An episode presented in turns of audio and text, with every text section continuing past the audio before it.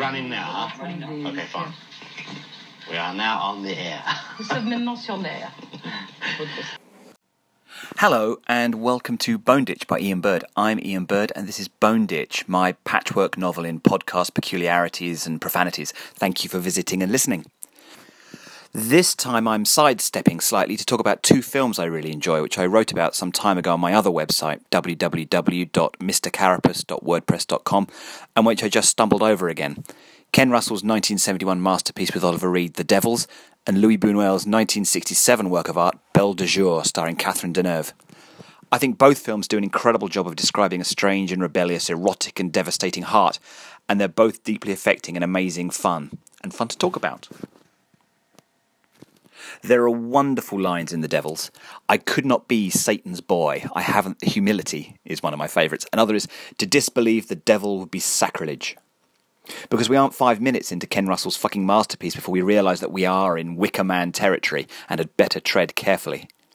Strange, isolated communities where their ways are not our ways, religious systems that are a little bit ambiguous in their respect for human life, and spiritual leaders whose potency inspires and enthralls and cuts more ways than one. Wish you were here indeed. And filmed a stone's throw from your childhood home, no more than a year or two from when you were born. Their faces all look familiar. Their shades of everyday beige are the same as your shades of everyday beige. You looked the same as them.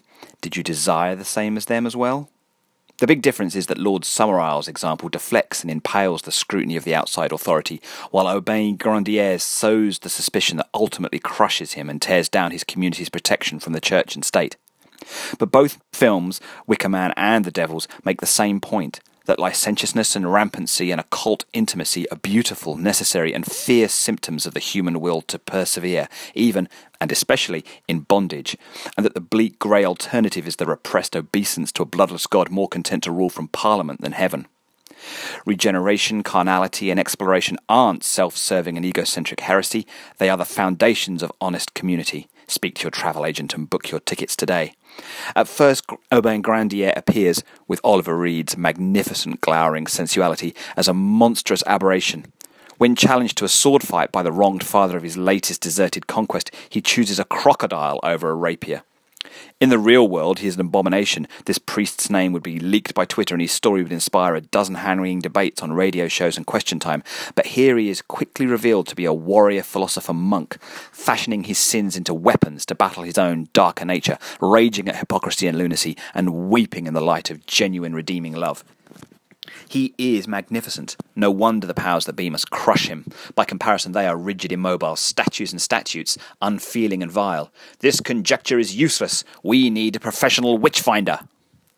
When Cardinal Richelieu is wheeled through his OC disease library, you know where they got the idea for Hannibal Lecter's Iron Maiden gurney. This isn't a medieval horror film, this is strictly modern. A gay bashing in a public toilet, the leather jackboots stamping on the face of a child forever.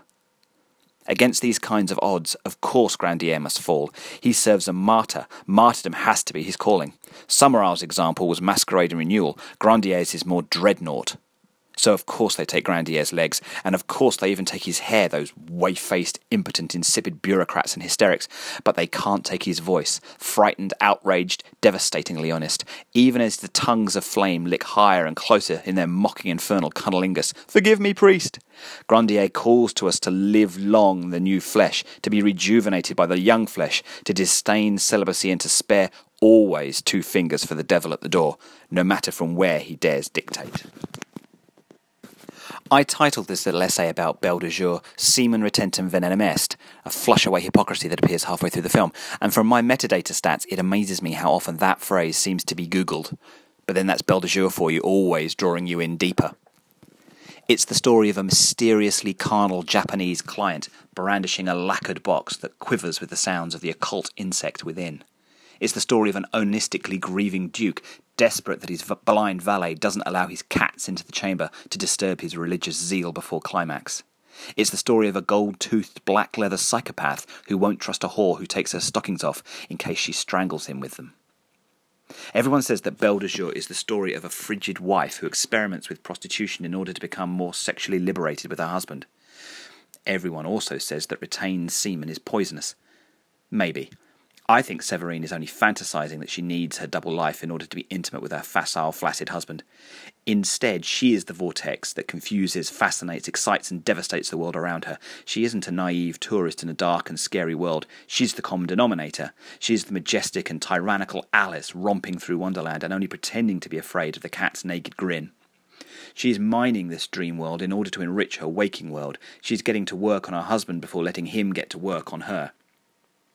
When Jane Eyre leaves Mr. Rochester alone just long enough for that obscure object of her desire to become crippled, just long enough for her to become phenomenally wealthy and utterly independent, we know that this is all her joke, her mistress plan at banality's expense.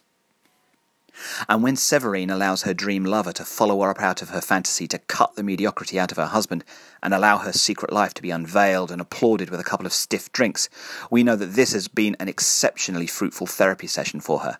Therapy for the husband, not for her. She doesn't need it. No, I don't believe a word of it, but I will have what she's having.